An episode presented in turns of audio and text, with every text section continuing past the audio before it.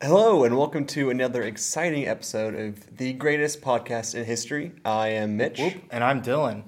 and today we're going to be talking about hot monks. Uh, lying monks and lazy bishops. Hit them with the intro.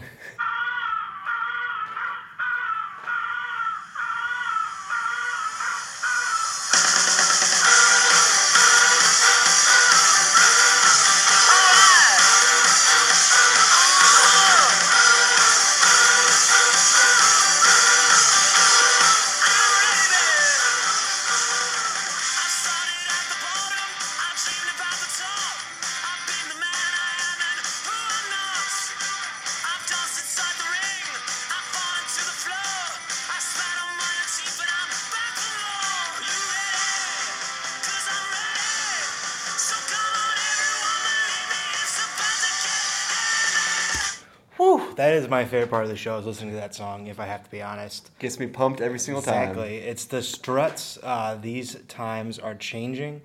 Uh, if anybody wants to know, it's, he's a Freddie Mercury sound-alike. Uh, it's pretty weird. Um, R.I.P. Freddie. But uh, it's a great song, and you should listen to all of it. And that new album, which is pretty good. They didn't pay me to say that. And it fits perfectly for a history podcast. exactly. The rest of the song's talking about like hanging out with uh, famous people. Yeah, see, we can be cool and, and hip on we the hip to the history music podcast. today. Yes. it's very good. Um, the rest of the album is very cock rocky, um, as that song is too. But it's good. Yeah. So as we uh, introed our new cold open today, um, as we mentioned, we're talking about hot monks, um, lazy bishops, and what was the third thing I mentioned? Uh, I wasn't paying attention. Uh, great. I think it was lying monks, if I remember Yeah. correctly. Uh-huh. Um, so all three. We're going back to the Middle Ages for this one. So a bit of a different switch from the last podcast. yeah. Um, We've yeah. talked a little bit about in the past how kind of like monasteries were the centers of pretty much everything in, in uh, medieval Europe. Whether Beer making. beer making. Uh, so there's a lot more exciting things uh, to about to these these stories of kind of monks and uh, priests than you would normally think. Exactly, and just to look at like the way, like the definition of like what truth is, and not to get like really deep on you, but like there is like that people's ideas of what was real and what was fake, and like what history was have changed a lot in the past. And we'll be talking a little bit about like pre-literate societies, so how like literature and the actual writing of words like changed how life was um, in pre from pre-writing from pre-writing days to post-writing days. Yeah. There's a different word for that somewhere. um, oral versus um, literate cultures, I think, if you want to read Walter Ong. Yeah. Um, but don't, because he's pretty boring and he's probably pretty wrong on a lot of stuff. It's it's a pretty complex book um, work that he's he's done in, in the past and whatnot. We had a Uh, professor who made us read it like three times. Um, I read it half the time. Yeah, his, his book is Walter Ong's book is called Orality and Literacy, and, it, and it kind of uh, shaped how a lot of historians have uh, studied and interpreted works of pre-literate cultures. Exactly. And there's cool graffiti on the cover, which Yeah. doesn't really make sense because it's not like about how writing looks. But, you know, those are history books for you. Hey, who knows? Uh, so when a lot of people think of monks and, and things like that, they typically have the Monty Python, uh, the Domineo, and then smacking themselves in the yeah, head. uh, but it wasn't like that.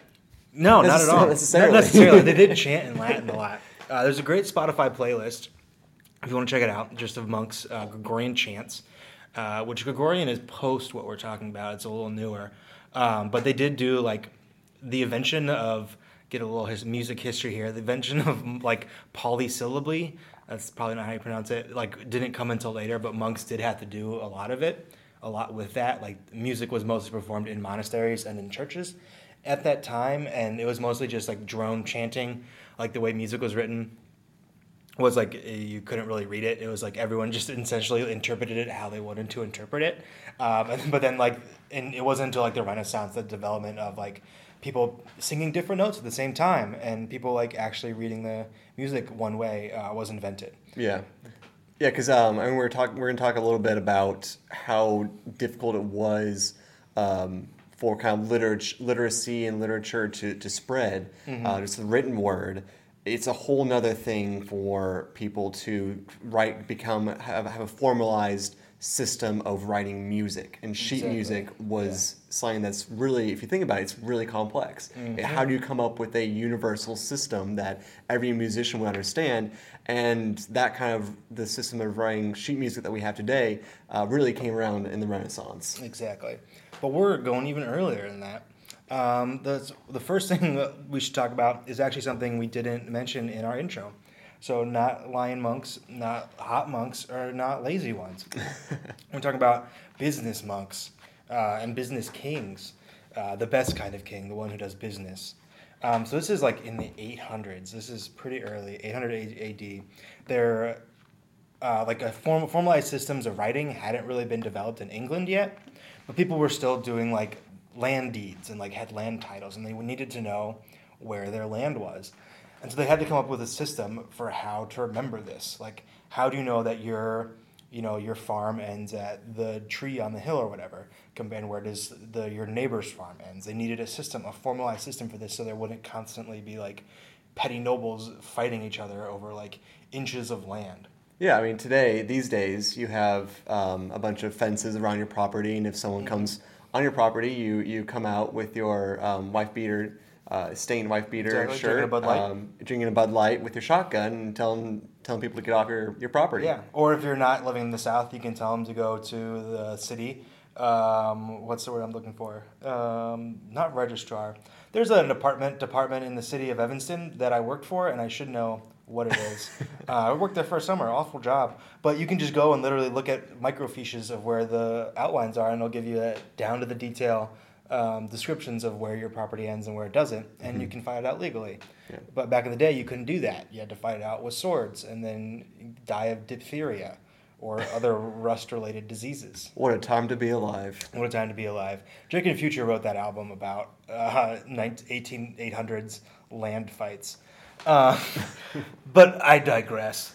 Um, so we, so I guess not we, we didn't make any of these things. Um, so back in the day, in the 800s, um, and earlier too, what they developed was a system of like, essentially they put on a show.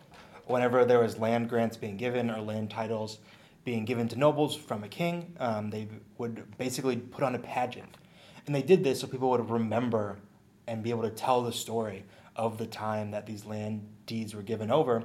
And that way they would pass uh, throughout, through the community and they wouldn't be known forever. Yeah.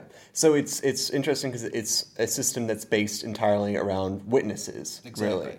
It's a Um, community system. yeah. Not indiv- it's not individual, it's the community has to remember. Yeah, uh, this is I mean, a, time when, when honor and your word was a big deal, and but the only other thing that you really had to prove something would be uh, having witnesses, having people, other people who can vouch for you, and that would actually linger around for a long time. Exactly, yeah. Stories that were told by individuals and not be able to be recounted by other people generally weren't considered like to be really true because if it was just one person, then how could you remember one if you don't have other people to help you remember these things?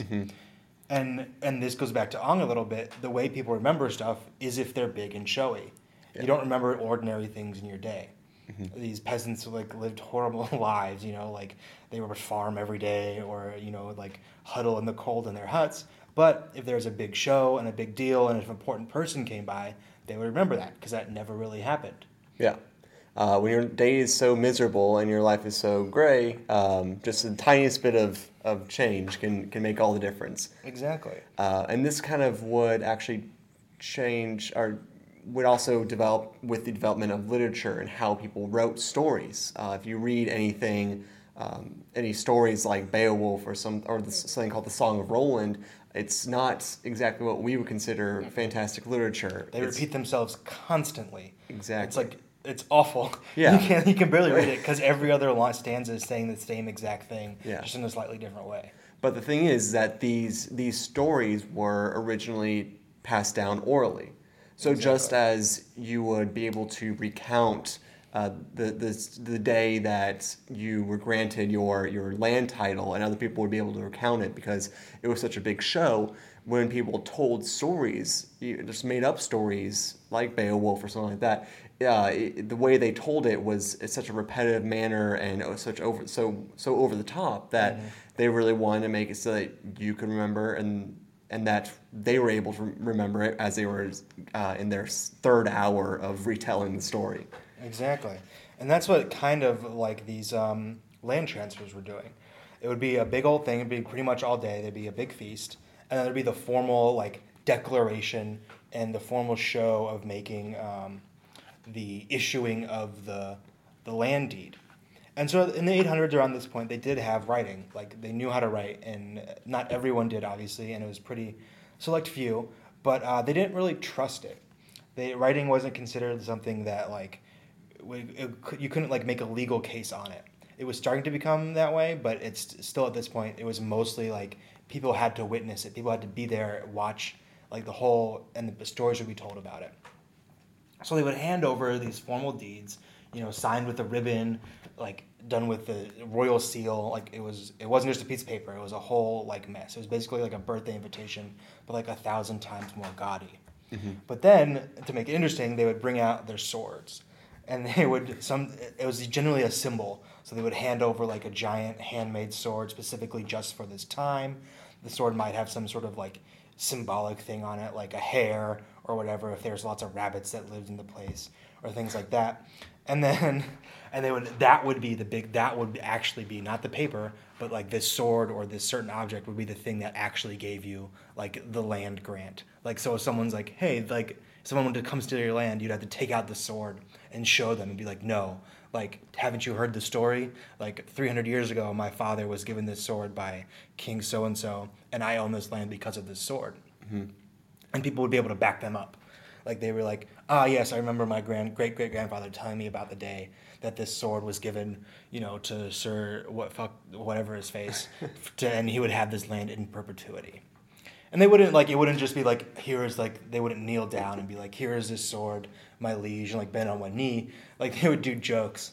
Like there's a story of uh, a king giving some land uh, a french guy he had come over and he was like they had conquered the normans the uh, normans sorry conquered in england and he was like fake stabbing the guy and it's like this big old story like he was like fake pretending to kill him when he gave this land and that made everybody laugh and people remembered it because of that so they weren't always like these really like solemn like business deals. Like there was jokes and they were making fun of each other, and it was like a whole celebration almost. Mm-hmm. Um, but there are also lots of times that there's always like a military tinge to a lot of this. Mm-hmm. Um, it's the swords. Yeah, exactly. It's it's in one sense it's because the people who had these swords were of the military class, the knight knight class mm-hmm. and whatnot. Um, but also, I wasn't there. There's another story of someone who just like stabbed their dagger at the table or something. At, yeah. at, at this at this big making a big show of you know I'm stabbing my dagger into the table. Uh, yeah, it was like a, it was like a it was a table or a piece of wood or something that had like been on that land and was like super representative, and so he was like literally marking his claim mm-hmm. on that piece of wood, which then made excuse me made him the ruler of that land. Yeah. So it's all very symbolic. Yeah. At the time. And this would also be around the same time you see the development of, as you kind of mentioned, seals, uh, mm-hmm. wax seals. Often the the nobleman would have a ring with kind of a, a specific um, image on it that was uh, ascribed to him and his family exactly. and his house. Very and, intricate yes, designs that and can be easily copied.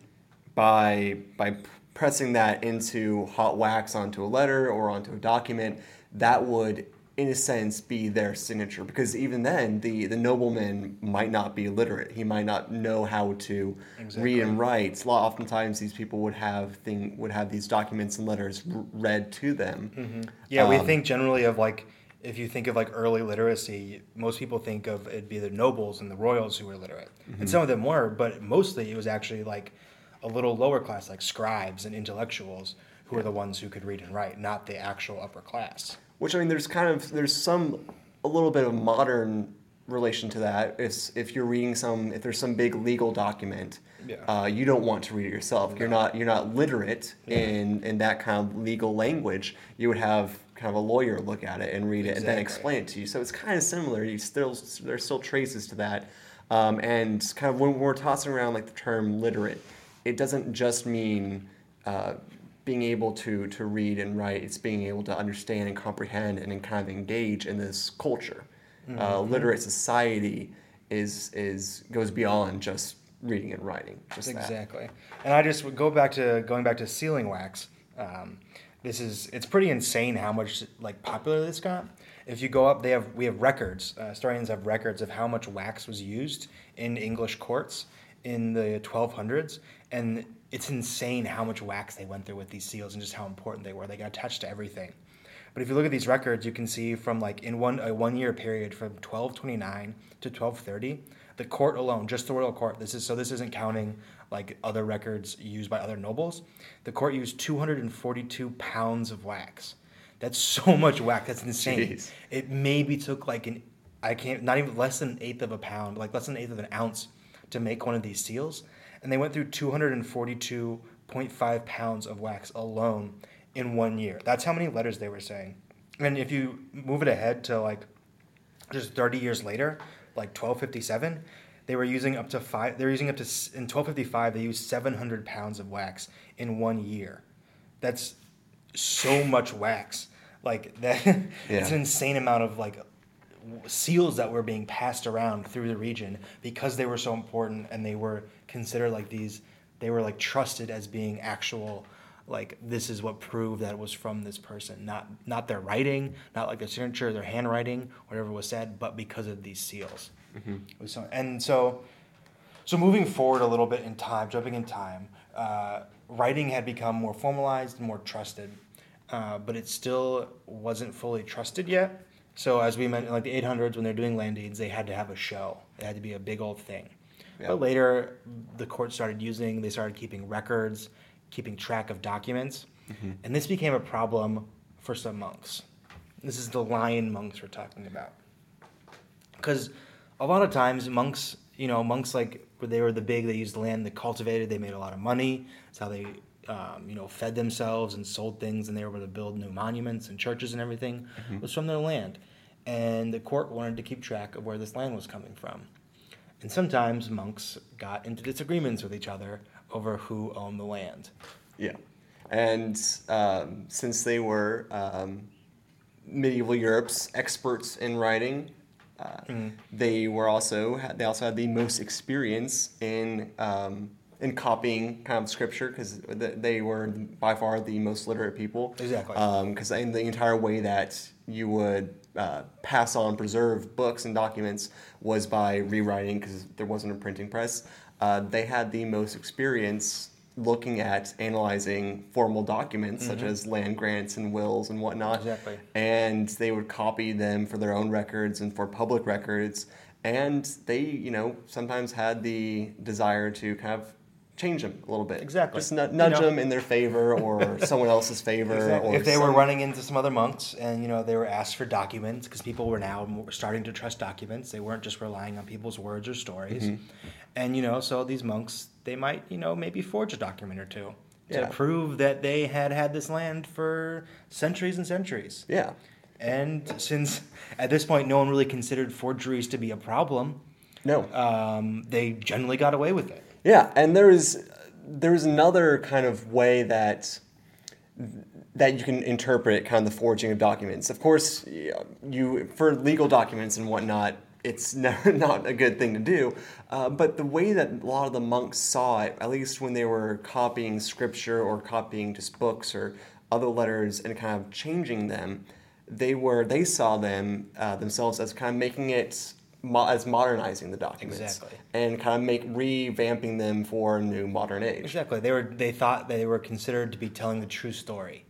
They you know they considered like this land their God given right. And so mm-hmm. why why should these documents not tell what they saw as the truth? They saw they had no moral compunctions against like changing these documents against committing forgery. And often the way they would, you know, miraculous it would always they would miraculously find these documents. and so they'd be like, "Oh, we were searching in our like we had a, brother abbot was searching and like cleaning the walls, and he discovered this hidden cache of documents we hadn't seen before. He was shown a vision by God of where to knock down a wall." And he discovered 15 new documents, each of them saying that we own this land for the last 400 years and we're given it to by a king. Yeah. But in the search, they all all the documents dissolved because they were so old, but only after he read them. And so that's when they then were telling yeah. stories. Yeah. They completely just make up these fictions And so they get land. Yeah, it's the same thing as uh, with kind of what saints relics. Uh, the same way that you know brother Michael would be in the in the storehouse brewing the, a new fine ale, uh, and he comes across the bones of Saint Peter. Um, Which just happened to be, you know, brewing somewhere. yeah, I don't know. He just digs it up, and all of a sudden, that monastery has has a relic uh, that belonged to a saint or, or another religious figure, and all of a sudden, you have tourists and pilgrims coming to that monastery, spending their money there, and that's actually uh, one of the main ways that a lot of uh, monasteries made all their money. Exactly. And this was yeah, and so this was at a time that like documents, people trusting documents was just developing, and they were already twisting those to their gains. And uh, some noblemen too did this too. This wasn't just for monks, but they would give themselves land grants or titles that they hadn't had before by being able to produce these documents that said they had them. And since it was they were able to take advantage of this new technology and the new acceptance of legal documents as being proof positive of something that actually happened. They were able to use that for their own gain, which hadn't been the case before.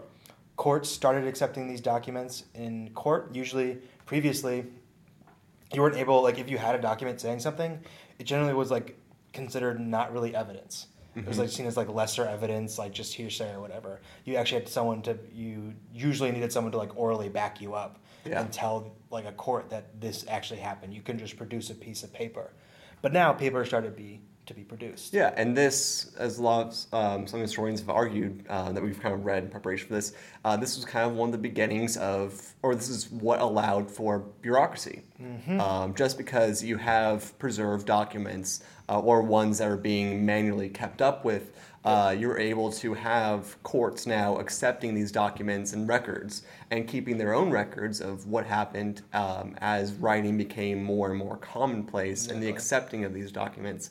So you have to have this mental shift Mm-hmm. where all of a sudden writing and documents are accepted as, as facts and true um, for things like bureaucracy to, to function. Exactly. And a side note, fun fact: um, when people sign, if they sign their name with an X, generally, current, if you do that today, you're generally considered illiterate. But back in the day, that what came about because people would draw the sign of the cross, Yeah. and you, it was considered impossible to lie while you were drawing the cross, which is why X was such a common signature used back in the day. Yeah. And that's transformed now to something completely different than what it was.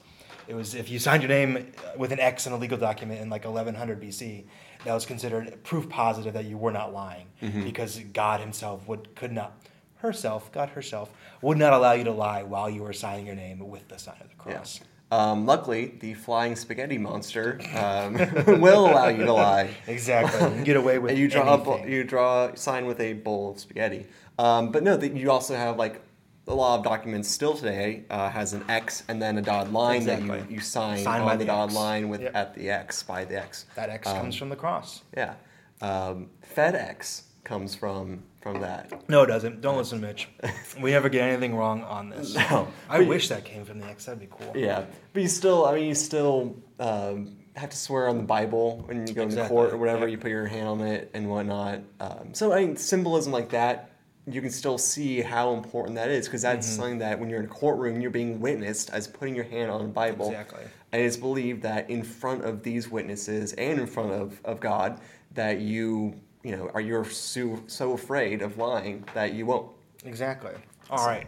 So now we're gonna make a bit of what seem might seem like a weird lateral shift, and we're gonna talk about hot monks. Sexy monks. Ooh, these bodies were banging. Yep. Let me tell you, these.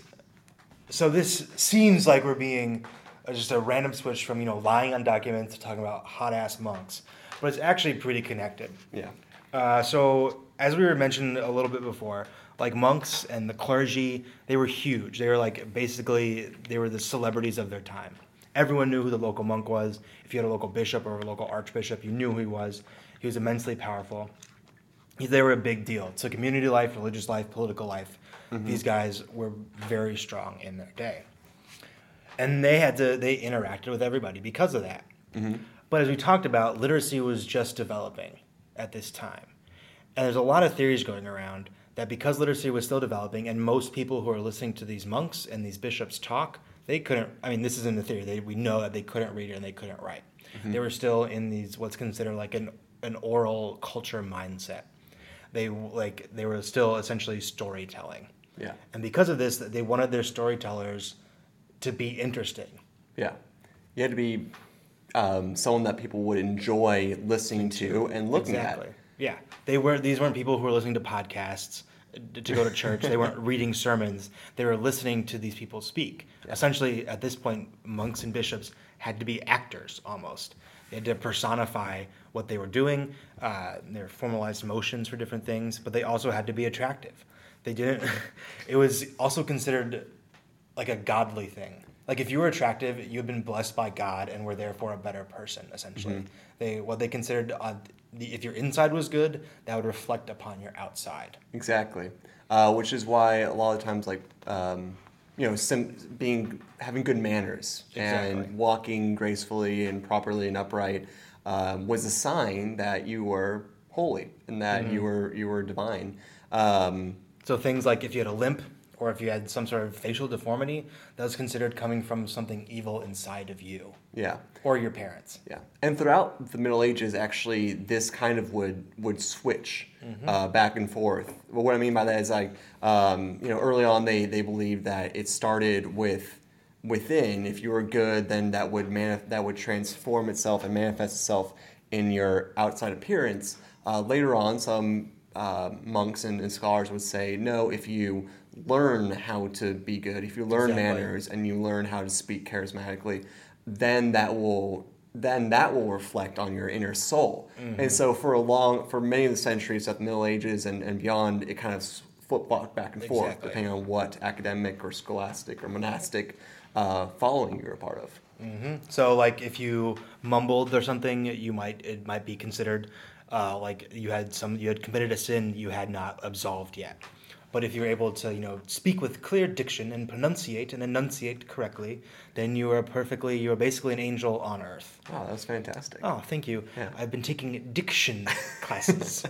But there's some, speaking of these hot, hot monks, there's some great stories um, just about like people getting like chased off because they were ugly or like because they were so hot that they like had to evade everybody. There's a story that, and this is taken from The Envy of Angels by Stephen Jaeger, where he tells the story of this William of Malmesbury, or sorry, William of Malmesbury is telling the story of this bishop who was who he was trying to be murdered. Like these assailants were trying to murder him, but he was so beautiful that he just turned to look at them, and they dropped their knives and they fled because they couldn't kill someone so beautiful. It's basically it was, he did Blue Steel, like Exactly. Zoolander. Yeah, and they tell, and this the story is told that there wasn't a divine interference with the story. It's not a miraculous thing.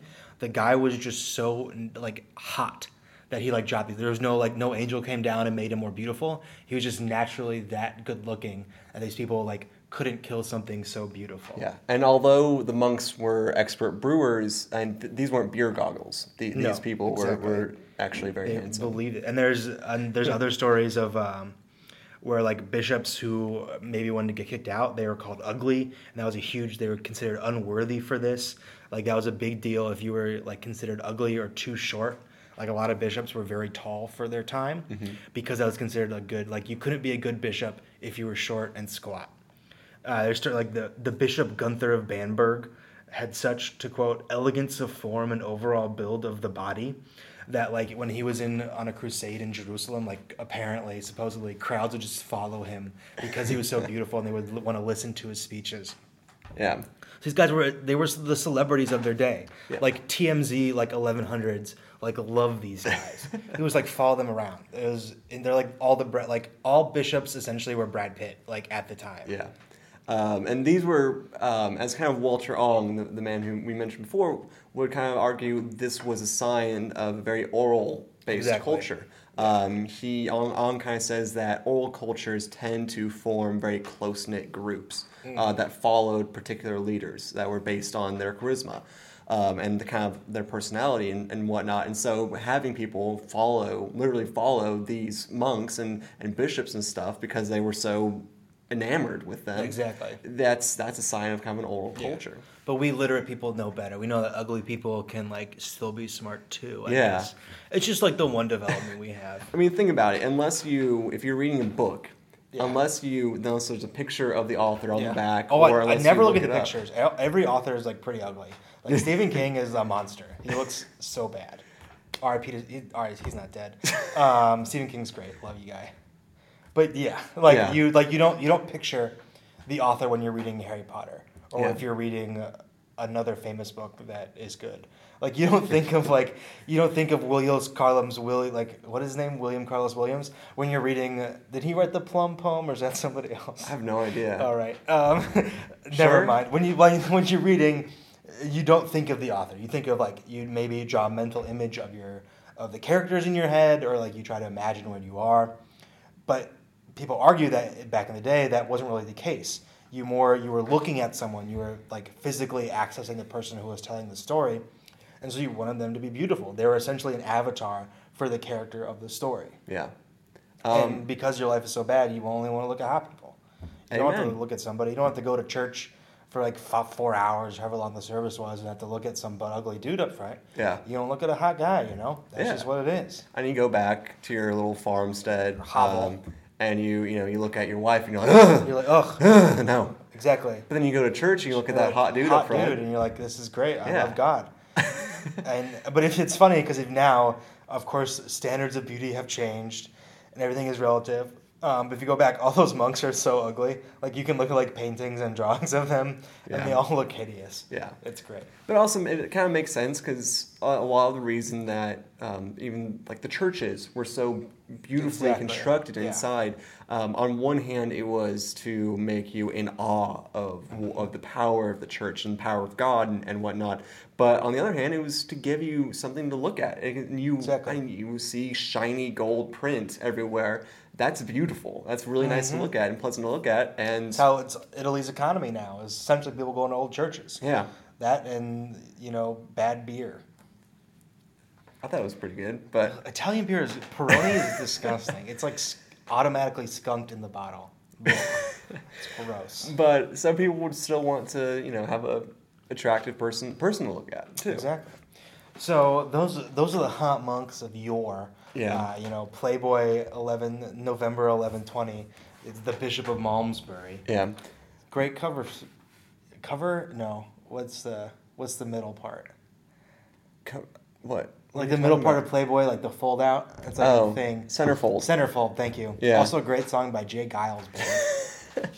Yeah. It's a good song. Um, no, but these, I, this wasn't just you know attending church and listening to a sermon. This also related itself into the centers of of academia of the time, which were the cathedral schools, uh, schools that were sponsored and hosted in the cathedrals of of the area.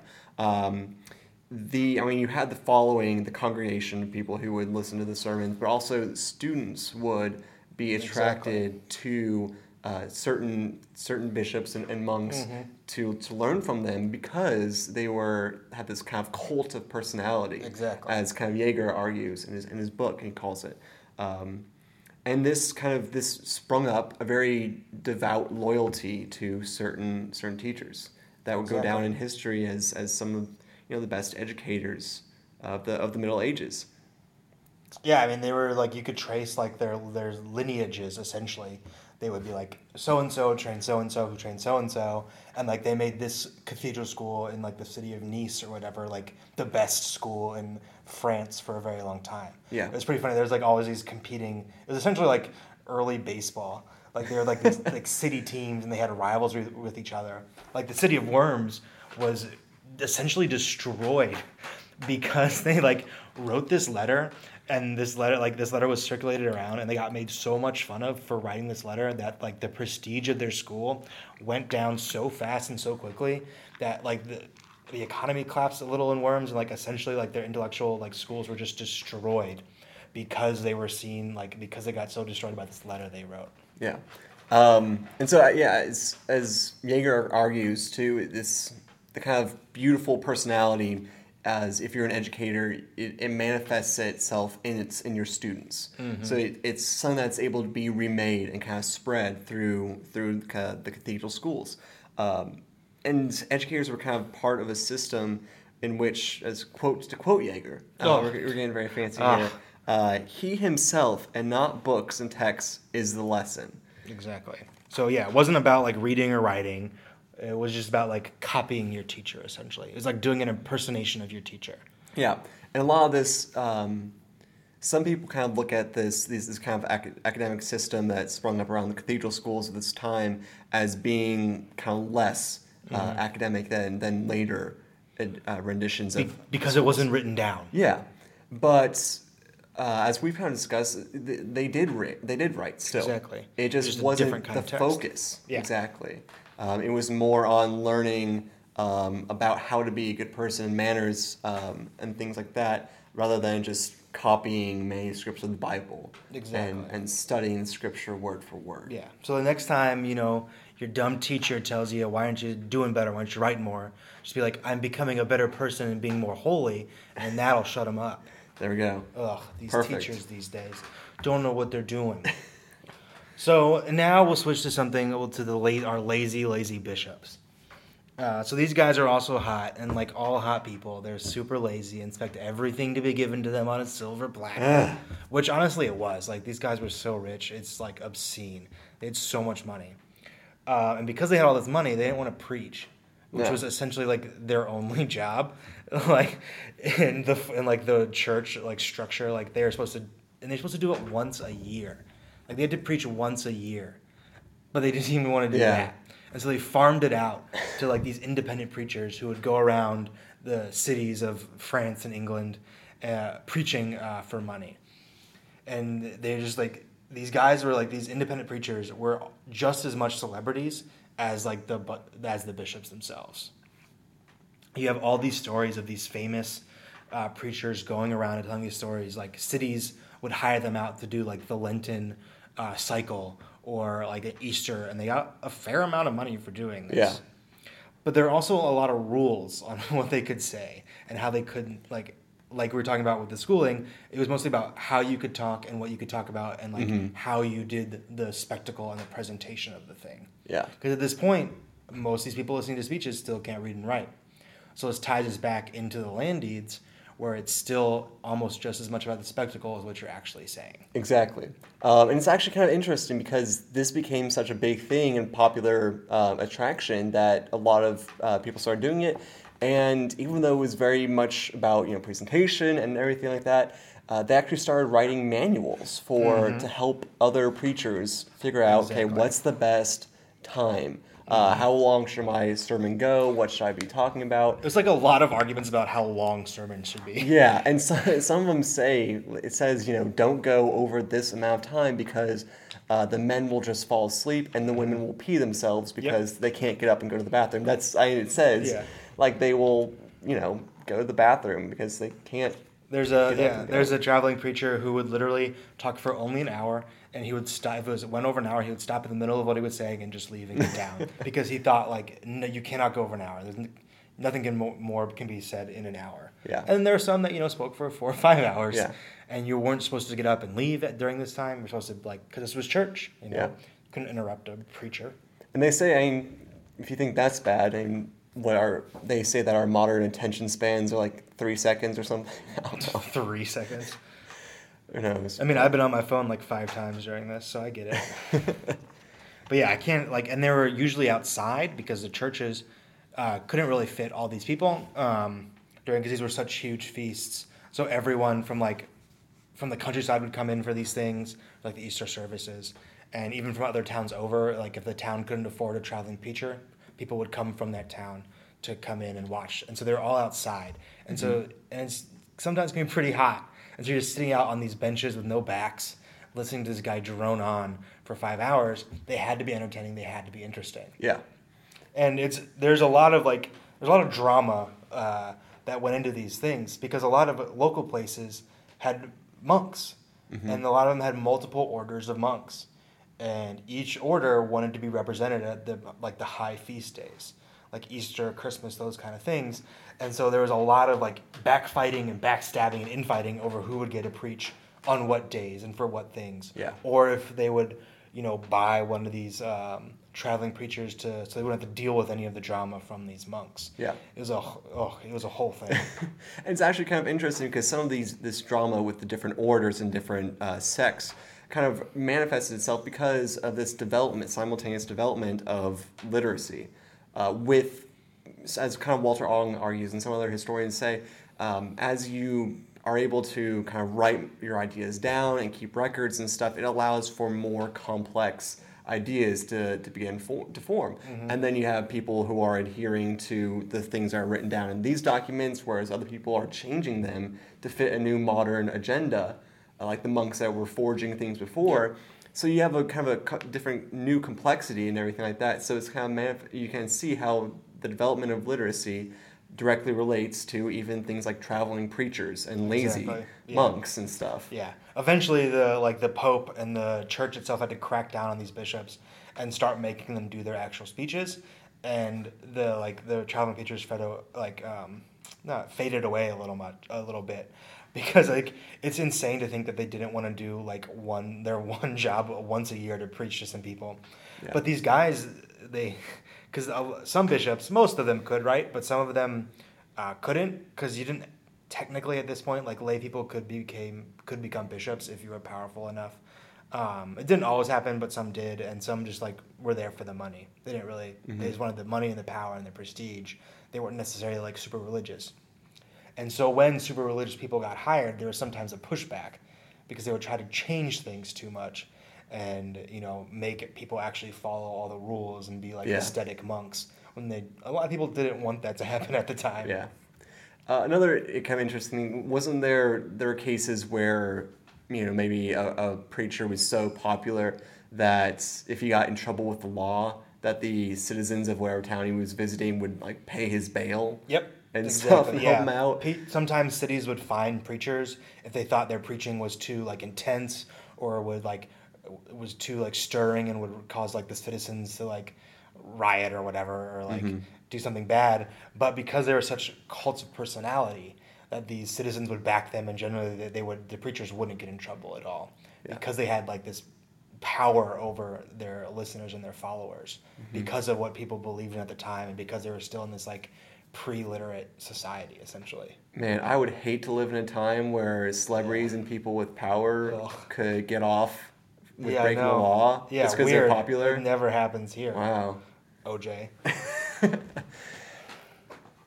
I'm, I'm, not. I'm just gonna. I'm not gonna say anything else after that. Uh, yeah. Dead silence on that. no. But he did it. Yeah. Uh, is there anything else? I'm good on my end. The... Yeah. It just. Yeah. So I mean, like people's like ideas of just like the switch from oral literate culture was like such a big switch in humanity and with how people like live their lives essentially. It was mm-hmm. also a super long switch. Yeah. Like the idea of a fully literate society. Like there's still people, there's still like groups of people in the world today who are still considered like you know pre-literate. Yeah. And we want to make sure not to put like some a negative thing on it. Um, there's interesting. I forget what book it was, but uh, one of the author makes the argument in his um, introduction that uh, standardized schooling has create has made like um, made World War II possible essentially. Like made the killing, like the mass killings of people, like possible. Mm-hmm. So I don't want to put like a pre-literate, like post-literate, like there shouldn't be a negative connotation anywhere in there. It's just like what it actually is. Yeah, and I think what we're really just trying to to show is that this kind of transition and the idea of what progress is is a lot more complicated and complex than people typically um, exactly. p- people typically think of. I mean, just as the the standard image of medieval monks is the Monty Python image mm-hmm. that we said earlier.